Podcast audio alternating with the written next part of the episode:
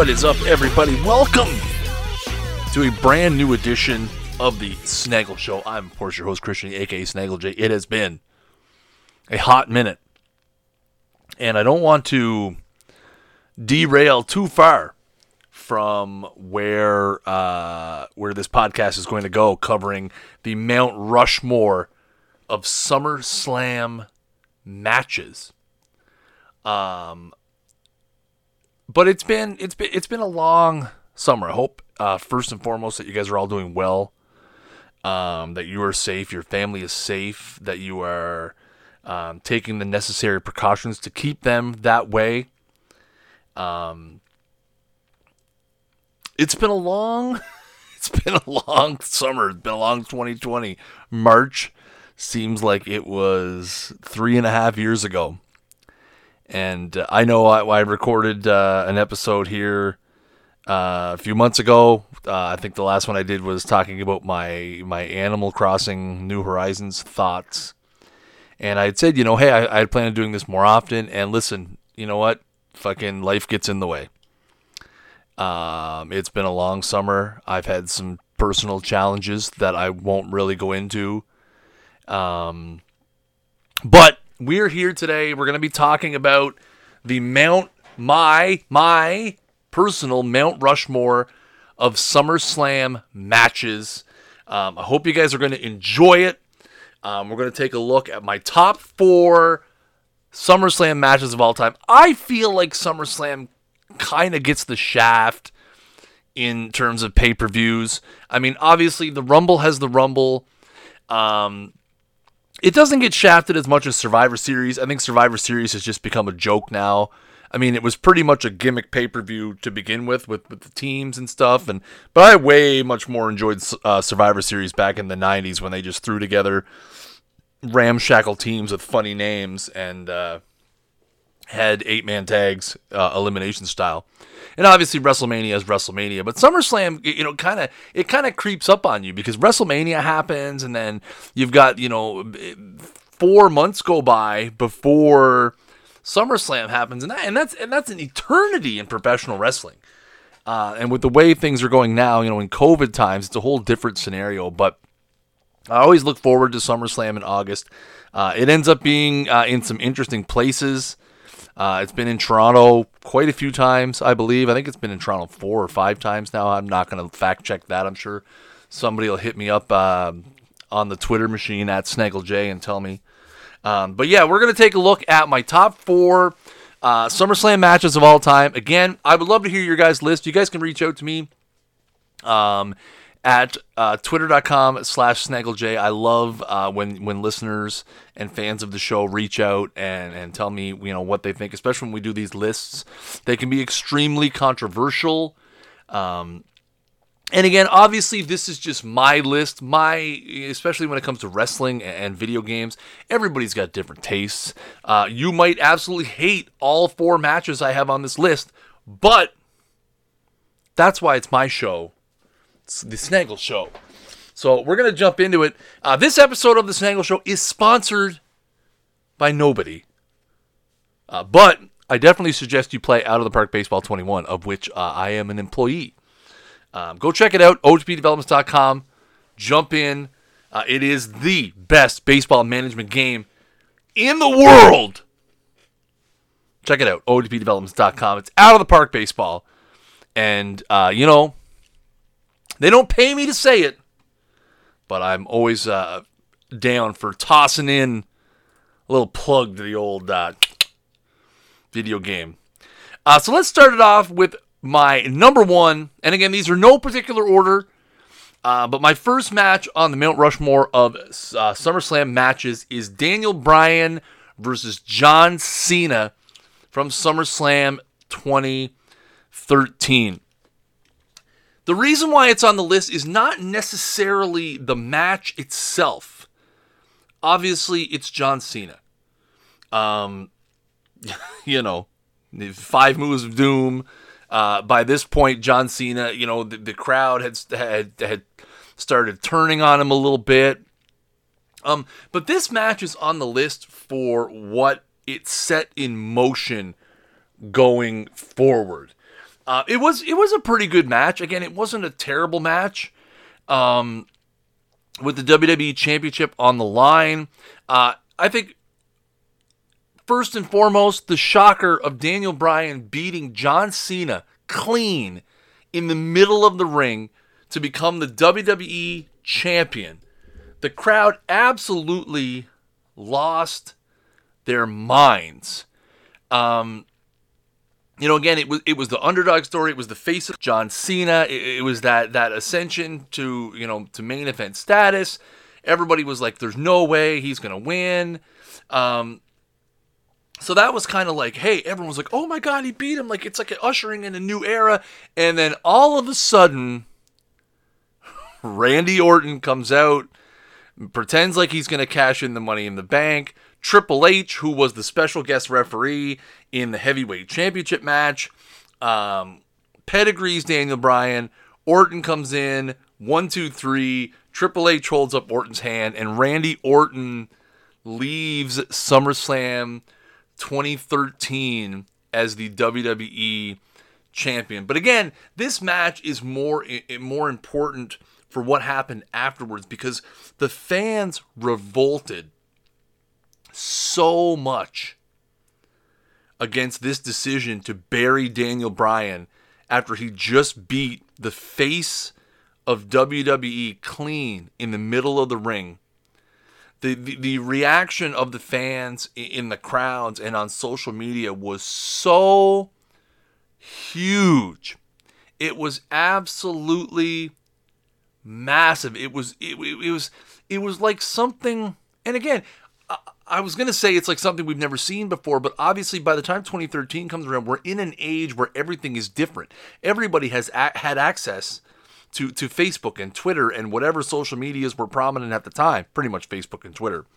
Um, so the the ability to voice your displeasure was extremely easy to do.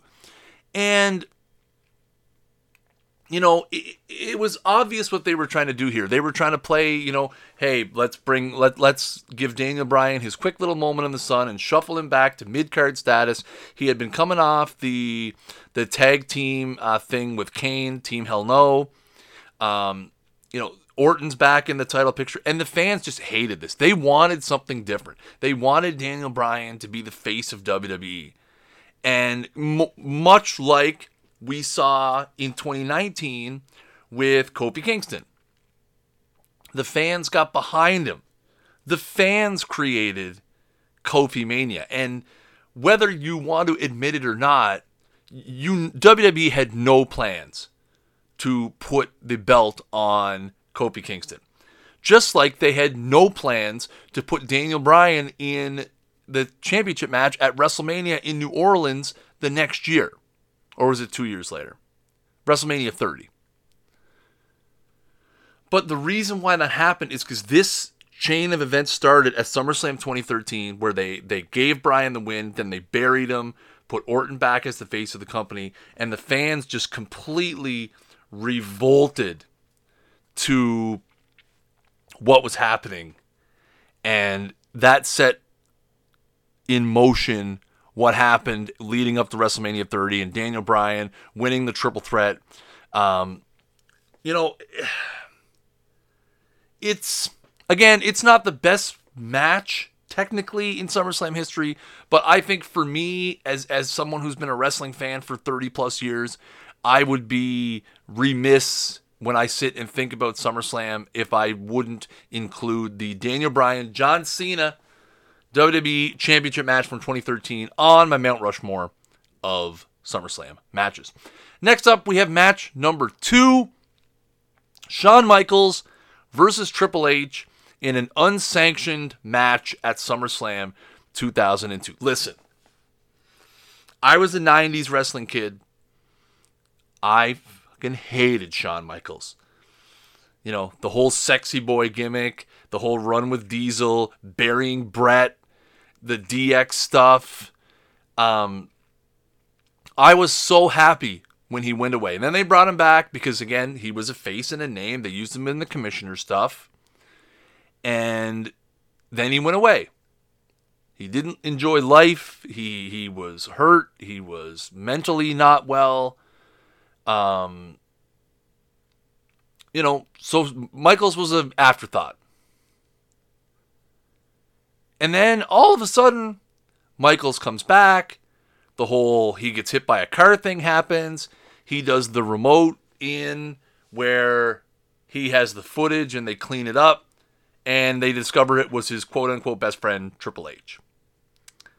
And that set this match at SummerSlam 2002, the unsanctioned match. Now, at this point, a lot of people had figured that Michaels was was a one and done. He was going to come back. Um, you know, and and it was going to be this one match. Give it all you got. Settle the score. Get the hell out of here. Triple H had returned, if you guys remember, and I know a lot of you who were fans at the time will remember in January of 02, Triple H returned from the, the torn quad in Madison Square Garden on Raw to the uh, an absolutely insanely massive build and an insanely massive pop. Um, and then it kind of fizzled out because by that point the, there wasn't really anything going on. I mean, you know, Austin was kind of eh, and Rock was kind of eh, and Triple H they, they brought him back to this to this large amount of fanfare and, try to sort of position him as like, hey, he's going to be the face of the company now, and it really didn't work out in in in those first those first few months, just from the standpoint of, you know, when you come back at you know before WrestleMania, and then at that point WrestleMania 18 w- was a huge event. And and at the time Now, the only thing I'm trying to figure out. Yeah, that's right. At the time, Triple H had come back in January. Got into the feud with Jericho. Hey, he's going to wrestle him for the title at WrestleMania. Well, then Rock Hogan happened, and nobody remembers the Triple H Jericho match. So that kind of made it rough. And then he kind of went through a, a, few little feuds through the summer. So they, they bring this Triple H Michaels thing to the forefront, which I thought was really cool. You could tell they, they both did an amazing job making it seem like it was personal. And then you get to the match itself where Michaels is out there like he's got nothing to lose. He's wrestling with reckless abandon. You know, he wrestled like a guy who was only going to be here for one match.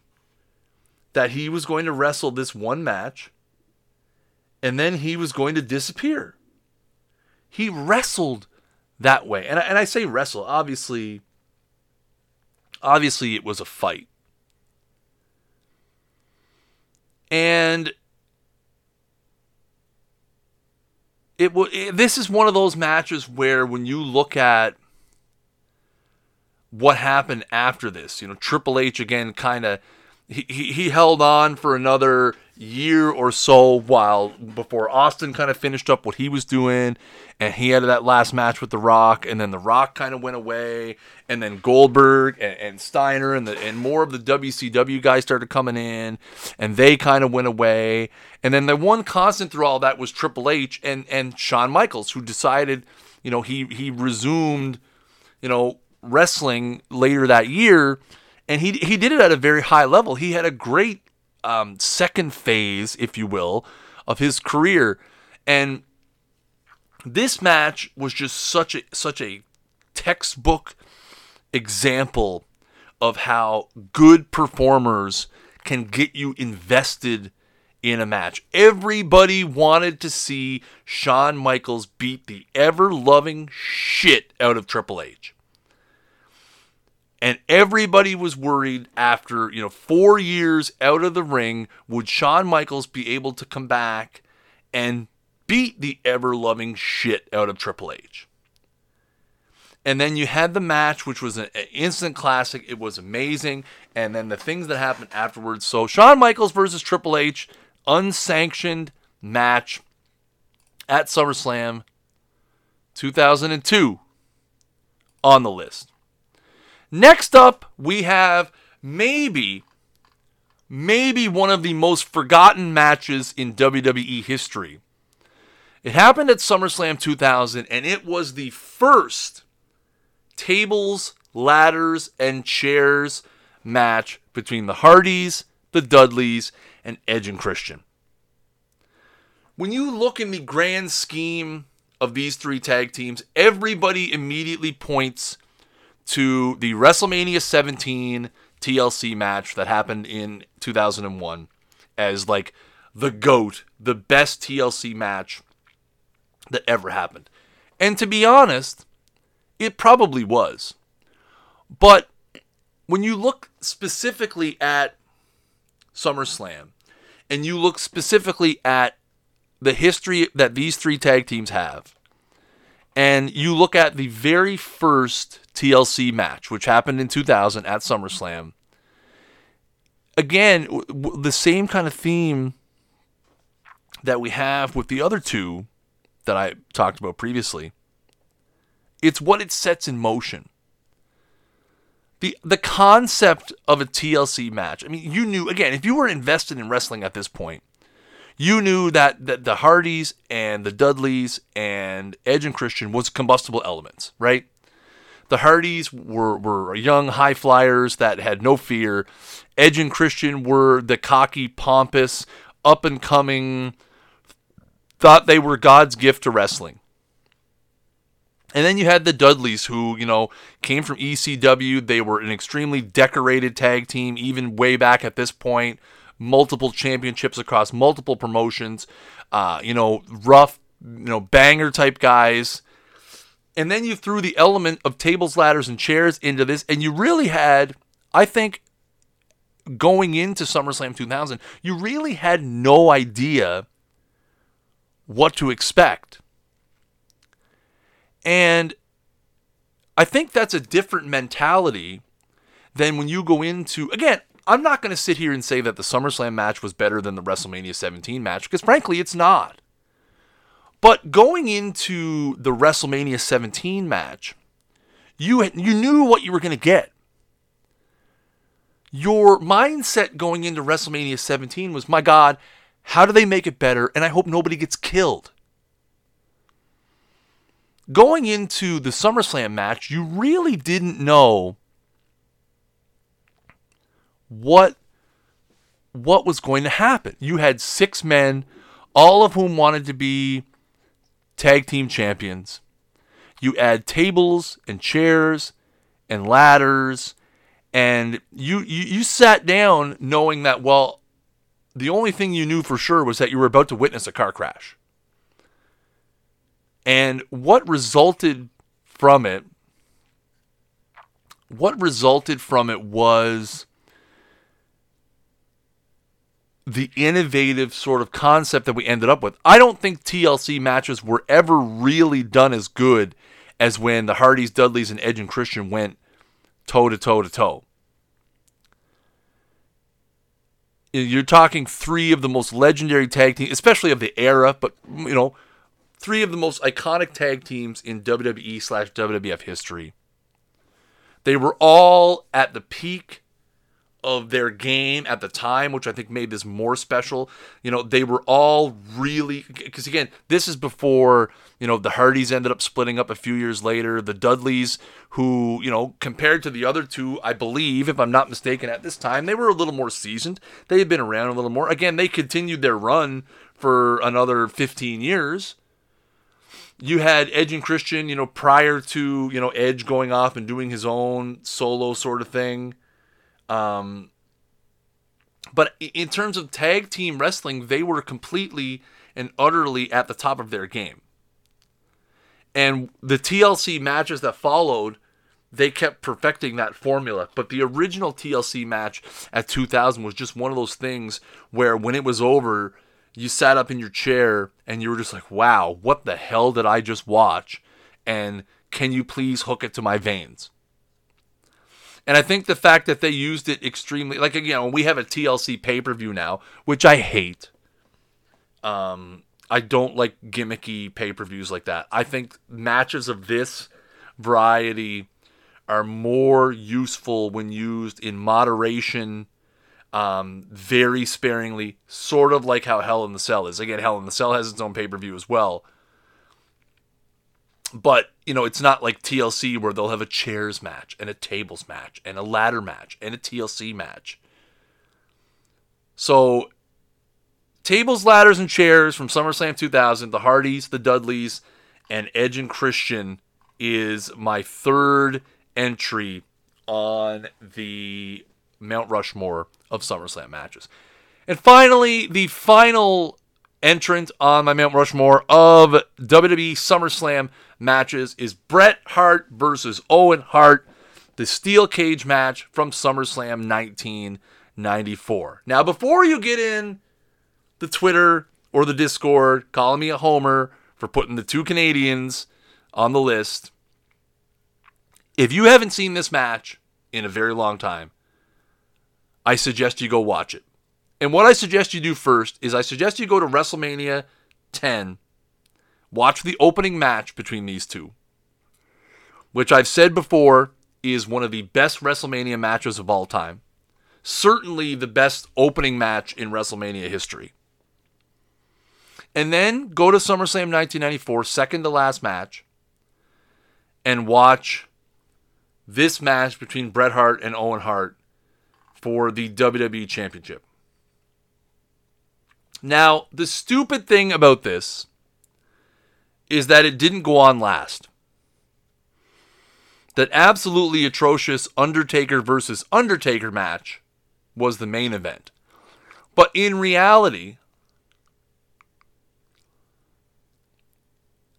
on this eight match card, there was not a single match on there worth watching that wasn't Bret Hart versus Owen Hart.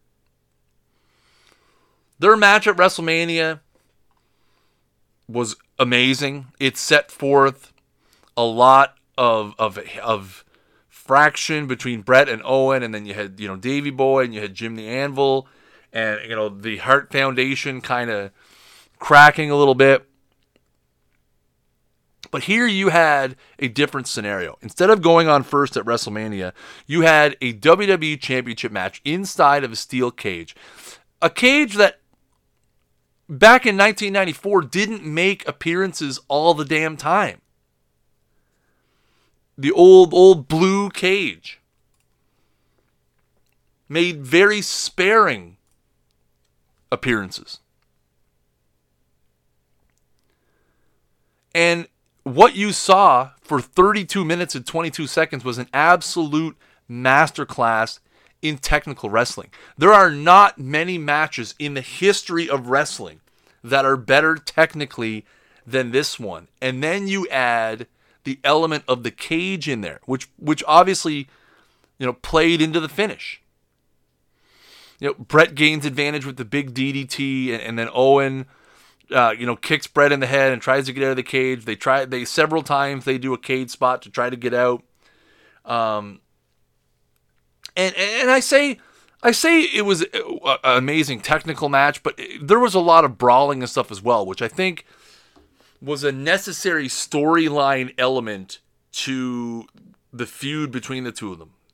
The battle of the brothers and, and the prize being becoming WWF champion and just trying to, you know, see what was going to happen. Was this going to be the end? Was was Owen finally going to get over the stigma that he couldn't beat his brother? Owen tries to get out of the cage. Bret pulls him down by the hair. Owen hits a pile driver. Uh, Owen gets thrown into the cage. Owen tries to escape. Bret uh, hits him with the suplex back in the ring from the top of the cage, the big superplex. Um, they exchange sharpshooters.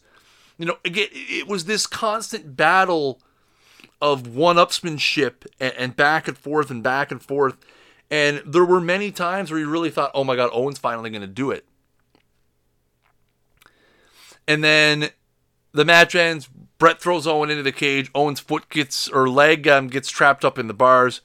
Bret climbs over and drops out. Then afterwards, you kind of see the fracturing of the Hart Foundation. Neidhart attacks Davy Boy. Um, you know, Neidhart padlocks the cage. Um, and then, you know, Neidhart and Owen attack Bret. So kind of drawing the line in the sand and saying, hey, I'm on Team Owen. And again, it was from start to finish, you know, almost 40 minutes of of just a wonderful performing.